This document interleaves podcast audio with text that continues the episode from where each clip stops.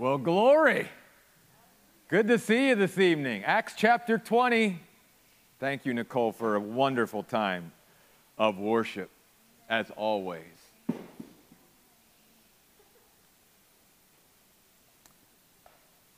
We are studying the book of Acts on Wednesday night.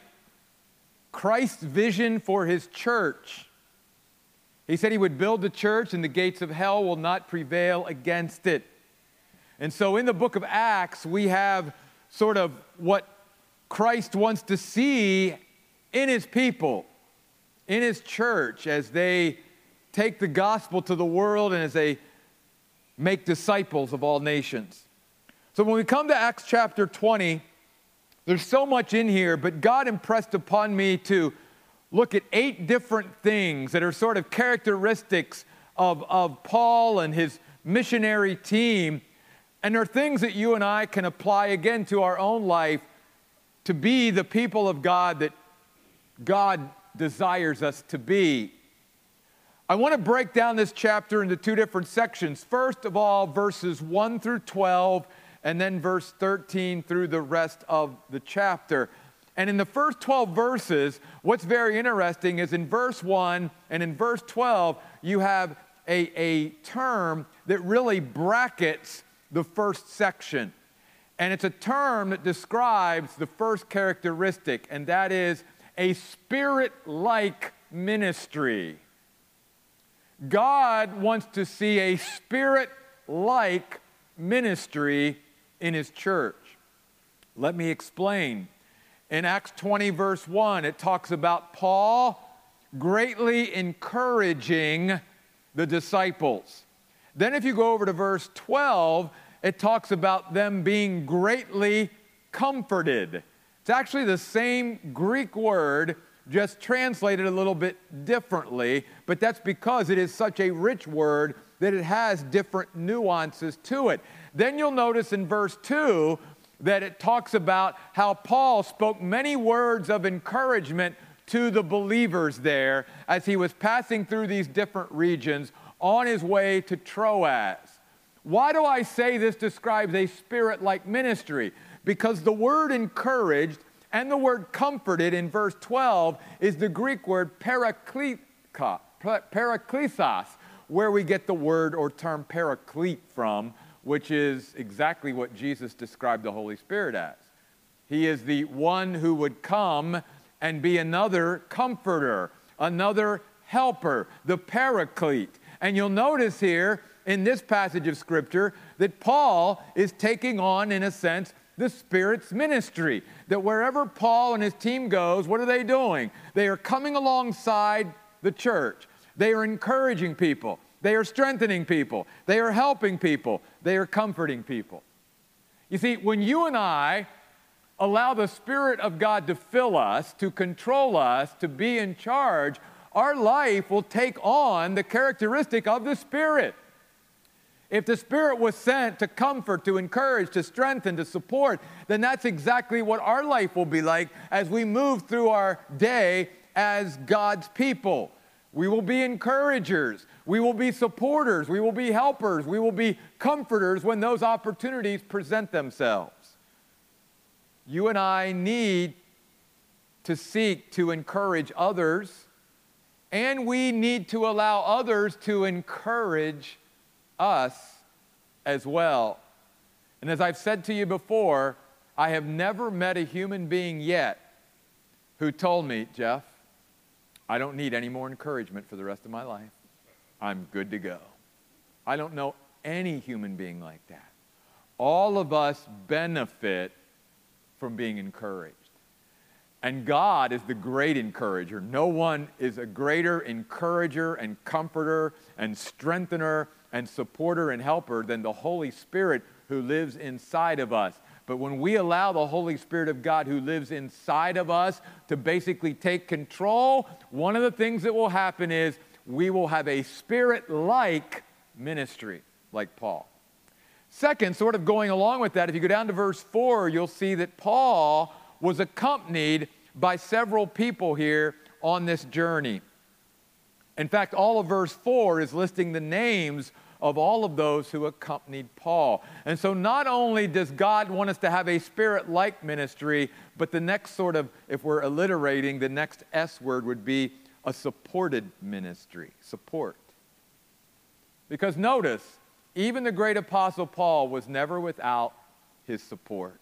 He always had those around him. Now, obviously, more and more as the circle goes outward, you and I have those few people around us right within our ranks, and then as it goes outward, we can have more and more people. But the idea is none of us should ever seek to live our lives and minister and serve the Lord without support.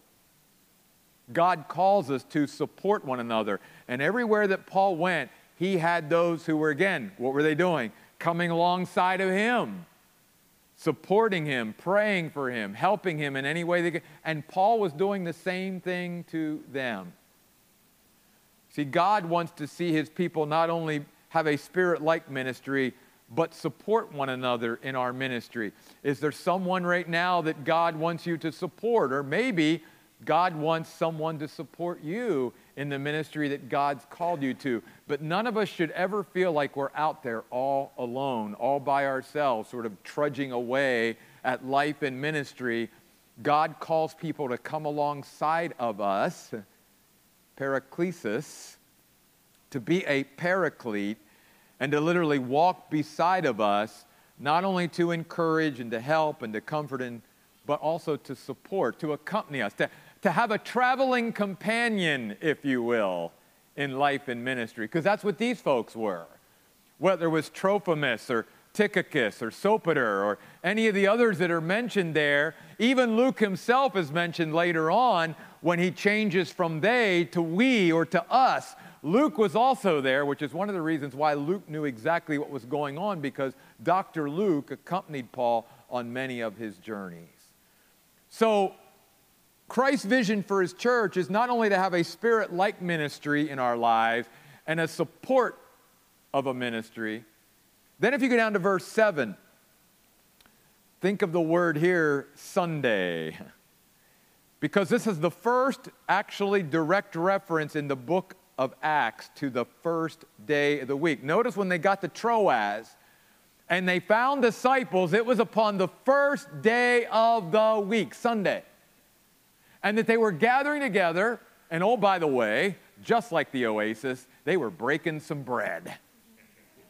They weren't just getting together for worship and prayer and teaching of the word. They were getting together and they were breaking bread. That was part of their gathering. What I want us to see, again, going back to what I said at the beginning today before we even had our time of worship, is that you can t- trace the gathering together of Christians all the way back to the very first century.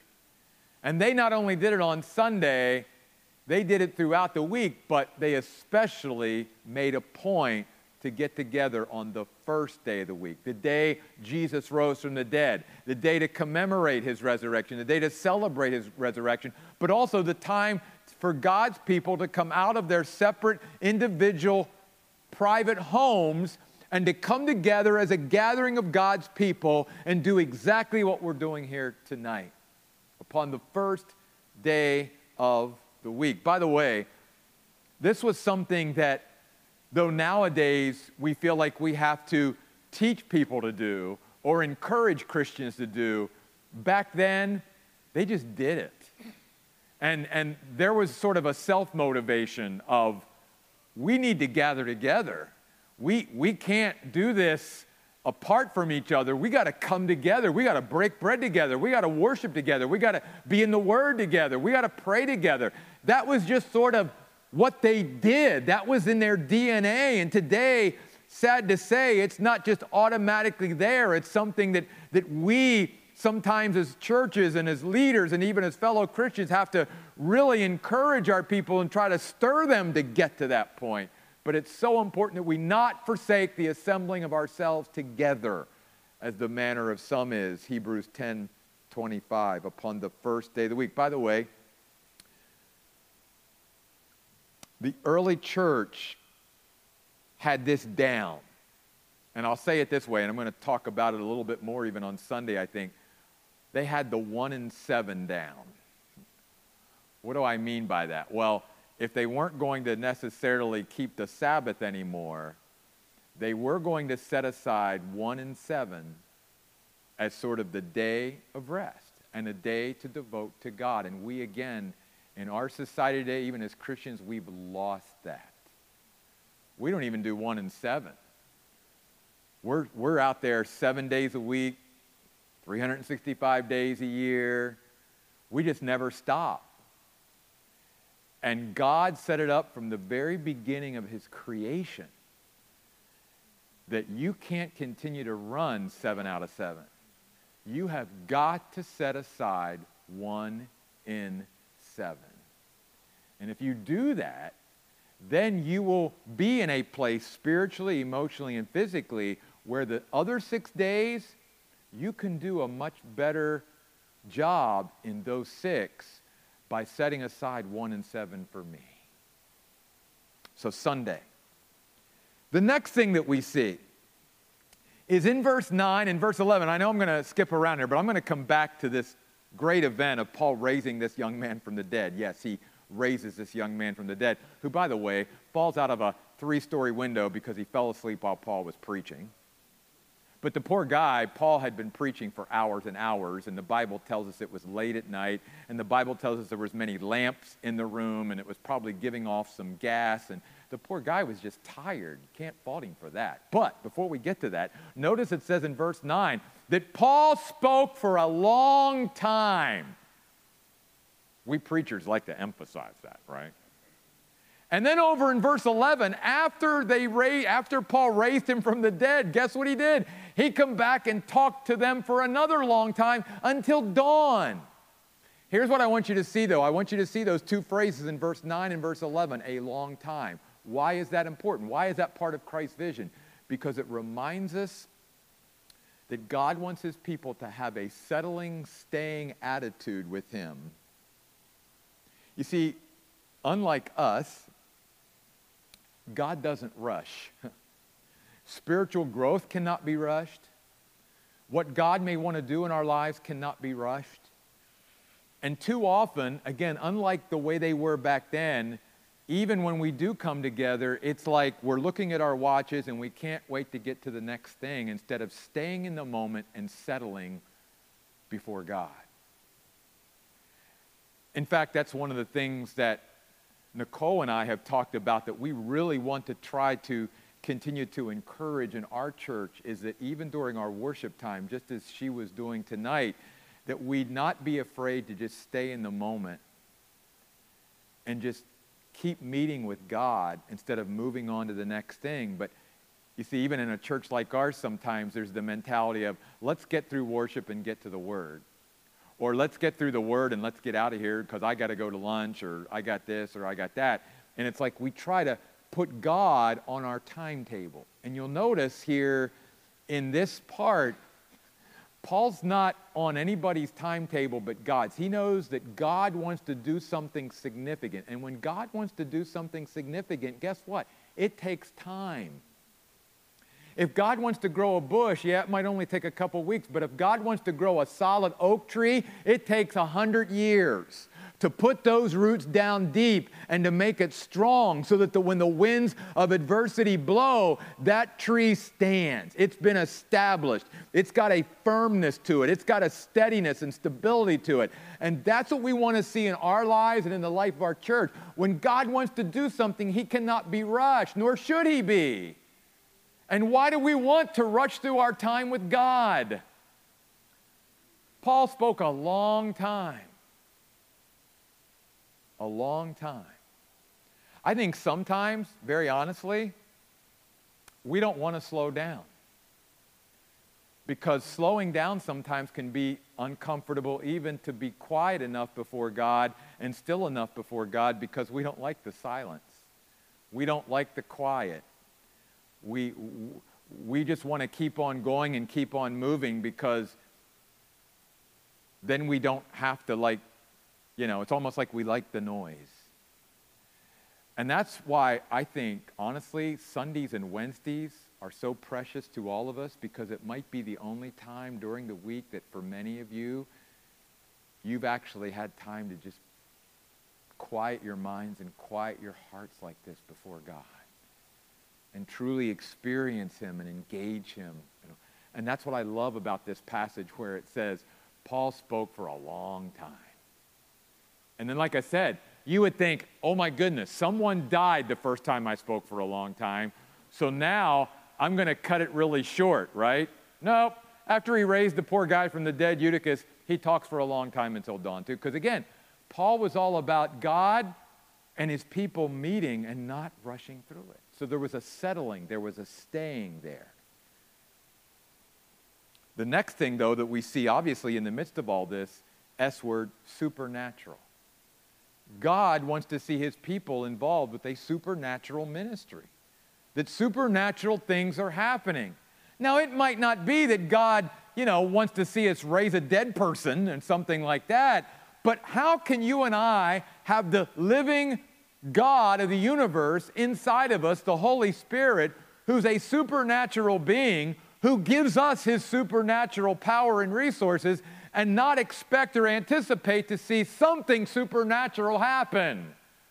You see, I believe that one of the reasons why the supernatural happened was because the early church actually anticipated and expected it to happen. They were looking for it to happen because they were in touch with the supernatural God. Why can't it happen? And they had the faith to believe that God could do, because with God, all things are possible. And we need to recapture that in the church today. And not even for the big things like, you know, healings and, and all of that, but just to see God's supernatural power manifested in our life to do things maybe through our day that we could never do without Him. In fact, I'll just share with you me standing up here doing this right now, if it's making any sense to you all right now, it's a miracle from God after the day I've had. Because humanly speaking, my mind was like a bunch of scrambled eggs before I got up here. Okay? Totally God if you're getting anything out of this message tonight. Supernatural. So notice what happens. This poor young man named Eutychus, it says, he's been sitting there so long, he's on the third story. He falls out of the window, and basically it says in verse 9, they pick him up dead. He's dead. And Paul feels so bad, he throws himself on him, and basically, through Paul, God raises this young man from the dead. And I love this contrast. It says in verse 9, they picked him up dead, but then in verse 12, notice the phrase, they took him home alive. I love that. He was dead, now he's alive. That's supernatural, folks. That's our God. In fact, that's a beautiful picture of all of our lives. We were dead in our sins, and God made us alive in Christ Jesus. And God not only wants to do those supernatural things spiritually in our lives, He wants to do those supernatural things emotionally and physically. Because again, it's all tied together. Our spirit, our emotions, our, our, our physical bodies, they're, they're all tied together. What affects one affects the other. And God wants to work on it all. And God wants to, to gather a group of people, even in a church like ours, who truly believe in a supernatural God and that He can deal, still do supernatural things. Do you believe that tonight? So we have a spirit like ministry, a supported ministry a Sunday ministry, a settling, staying ministry, a supernatural ministry. Now, if you go over to verse 19, because from really verse 13 down through verse 18, it's just accounting for as Paul's travels, as he travels now from Troas down to a place called Miletus in Greece, where he's going to call for the Ephesian elders to come and meet him there because he wants to share with them because we're going to see here in just a moment, through probably the Holy Spirit, he realizes he's never going to see these people again. So I want you to see three things tonight in this passage of Scripture that, again, to me is Christ's vision for his people and for his church. The first thing, S word, sacrificial. Paul's ministry was sacrificial. Notice he says in verse 19, serving the Lord with all humility and with what? Tears. Tears. I want you to mark that because if you go over to verse 31, notice what else he says. I did not cease to warn them with tears, verse 31. And then you have this beautiful picture of these fellow Christians who loved each other so much. There was such a bond of affection that they basically go out to the pier where Paul's going to set out and sail for Jerusalem. And the Bible says when they come together, Paul basically told them, This is the last time I'm going to see you on this side of glory, on this side of heaven. And the Bible says that they began to hug each other and kiss each other and weep loudly. Why was Paul weeping when he was ministering to them? Why were they weeping here? Because of the sacrifice and the investment and the cost that he made and they made in each other's lives. That's why. Notice he says in verse 20 and in 27 I held nothing back. Both times that phrase is used in verse 20 and 27. I held nothing back from you. You see, Paul spent himself spiritually, emotionally, and physically investing in these people. Sacrifice. It cost him something. Ministry will. If you and I are going to minister to others as the Lord ministered to us, then it's going to cost us something. Eh, there's going to be sacrifice involved. And I can only think about what David says when he says, I won't offer to the Lord anything that won't cost me something that I won't have to sacrifice for when he was buying the threshing floor back there in Samuel. Sacrifice. What is it that we really sacrifice? What really costs us in our life and ministry and service to others? For Paul, he gave it all. You know, so often today, again, our idea of service is church sets up a time, I show up for a couple hours, I do my thing, but it meets with my schedule. It's very convenient. It's something I like to do. You know, I don't really put myself out there, and we're just so gung ho about I'm, I'm serving the Lord. And I'm not discounting that. I, I'm not saying that's wrong. But I'm saying, what is it that we really do where we're shedding tears over it? Where literally it's blood, sweat, and tears, where we're giving of our heart that we're giving of everything that we've got. And, and, and listen, folks, I get it. When we put ourselves out there like that, a lot of times we don't get much back, and it, it can be hard, and it can be lonely, and it can be painful, and all of that. But to me, that's just following the way the Lord gave. He gave everything, He continues to give everything to us. He holds nothing good back from us regardless of whether we appreciate it or are thankful for it or not. He's all in with us, and He calls us to be all in in our life and ministry to others. Sacrifice. Sacrifice. The next thing you see here is not spirit like ministry, but spirit led ministry. Notice in verse 22, Paul says, I was compelled by the Spirit and then in verse 23, he says, This Holy Spirit now warns me about what I'm going to face when I get to Jerusalem. You see, Paul allowed the voice of the Holy Spirit to speak to him all the time and to guide and to direct his steps as he went on his journey through life. He was always listening for the voice of the Holy Spirit. And notice something else very interesting here. I think this is important for us as Christians. Notice in verse 23 when it says, The Holy Spirit warned me, that many times the presence of the Holy Spirit in our life will not necessarily prevent us from going through something, but will prepare us for what's ahead. It's exactly what he did with Paul. How many of you have ever had that happen to you in your life? Yeah where you almost knew that God was preparing you for what was coming, even though it hadn't come yet. And it wasn't maybe going to be something easy. And that certainly was true with Paul because it talks about all the, the suffering and stuff that Paul was going to go through when he went to Jerusalem. We're going to talk more about that next week. But don't forget that Sometimes, again, we want God to either help us to avoid something or to go around it or whatever. And most of the time, as I've said before, God wants us to learn to be a through people, to not go around things, but to learn through Him to go through things, even hard things, because that's how we grow and that's how our faith is increased and strengthened. I can do all things through Christ who strengthens me.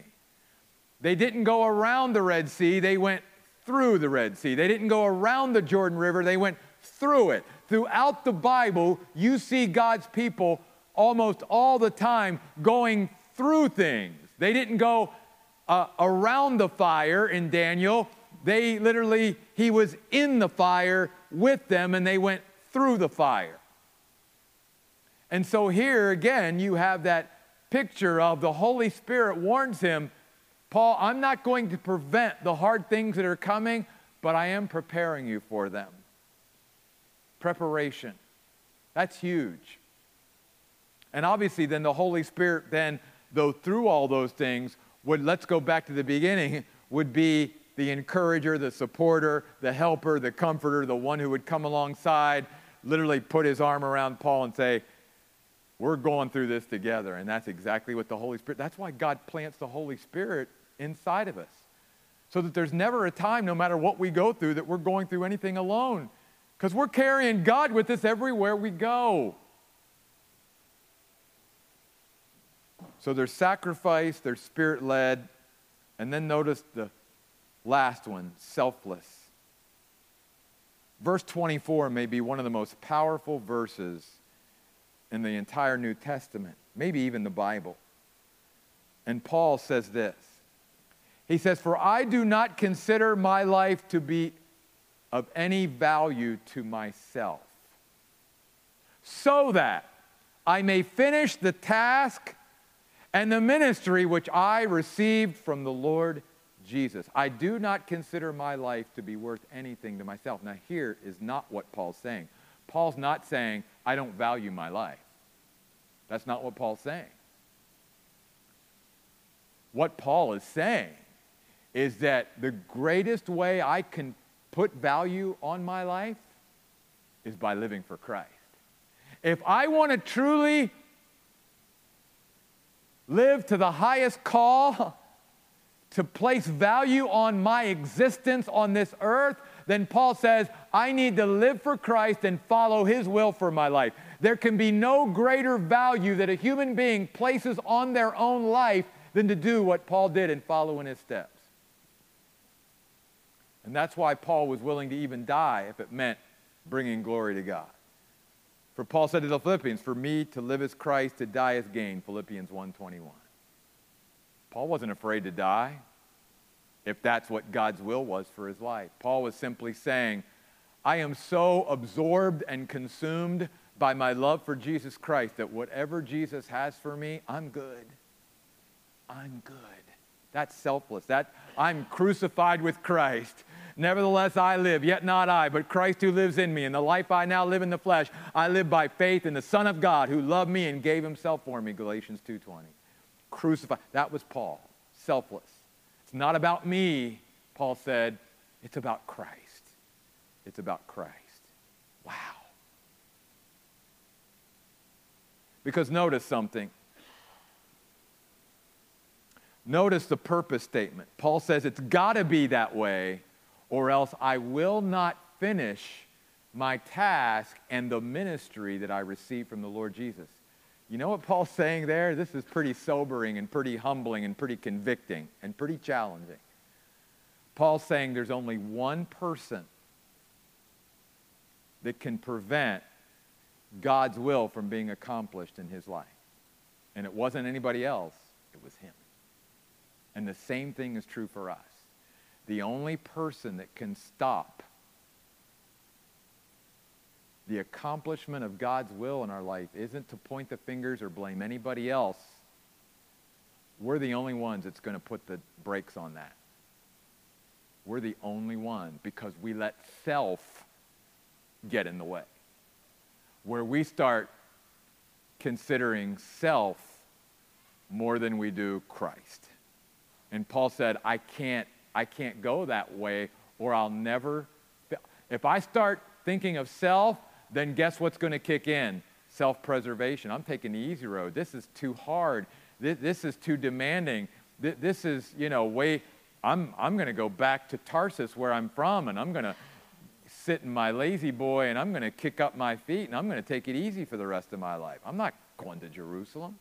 Why would I want to go to Jerusalem? It's hard in Jerusalem. It's difficult in Jerusalem. I'm going to face rejection in Jerusalem. I may even die in Jerusalem. Why would I want to go there? Because that's where God wants him to go. Because that's where God wants him to go. Selfless. These are the characteristics of a life that truly is being shaped by God. These are the characteristics of a church that is truly being shaped by God.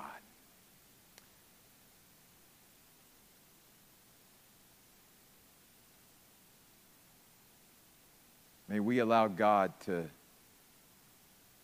engrave these principles into our minds and our hearts.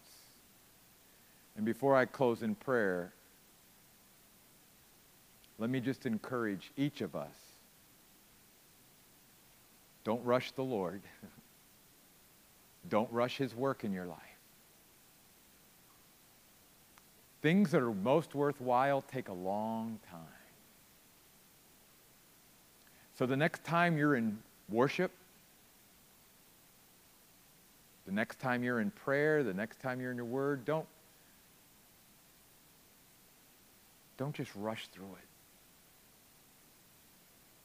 In fact, I've said this before, I, I would rather a Christian just take a verse a day and just think about that verse and meditate on that verse and immerse themselves in that one verse and go out of their house that morning as they're on their way to work knowing that that verse is in their head and in their heart and that it's it's going to change them than to read three chapters and not have any clue about what they just read when they leave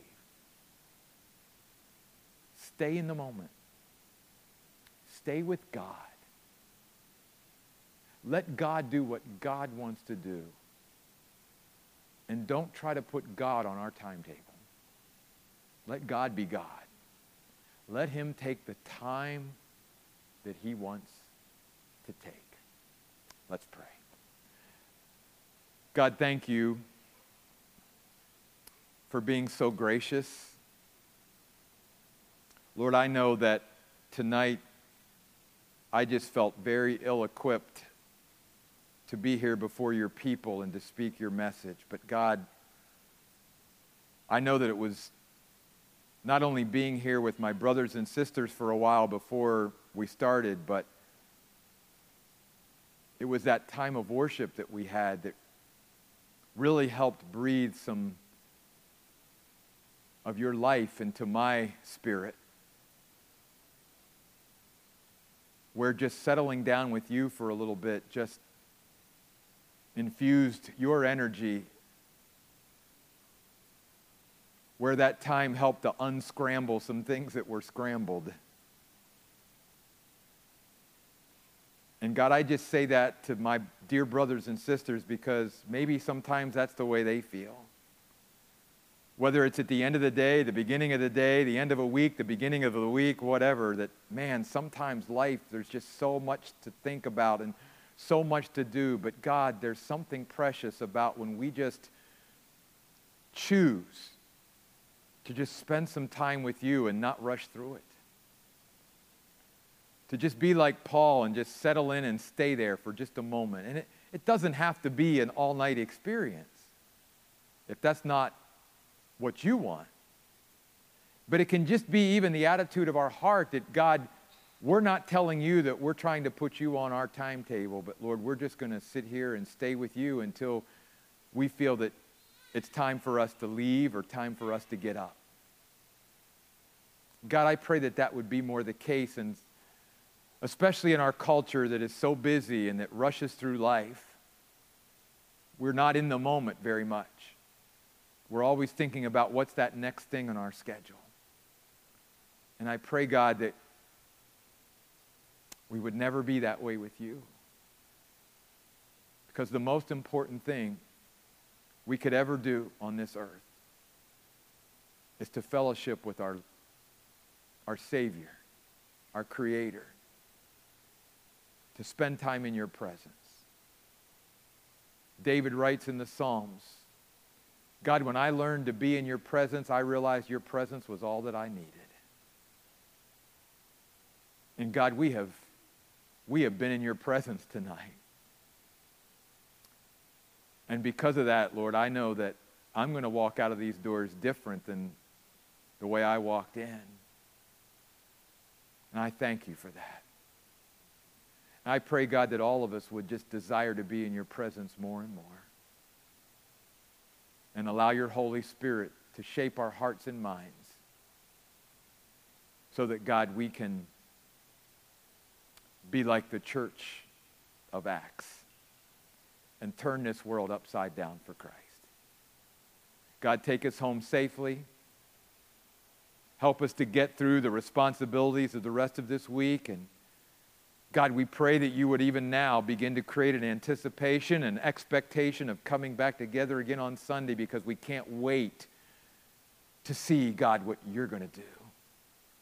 We can't wait to meet with you and our brothers and sisters in Christ and to just see, God, how you're going to move and how you're going to work and what it's going to be like to experience your presence again in this auditorium once again on Sunday. So, God, give us a good couple of days. Help us to be a blessing to others, an encouragement to others before we meet together again. We pray these things in Jesus' name. Amen. God bless you guys. We'll see you next week.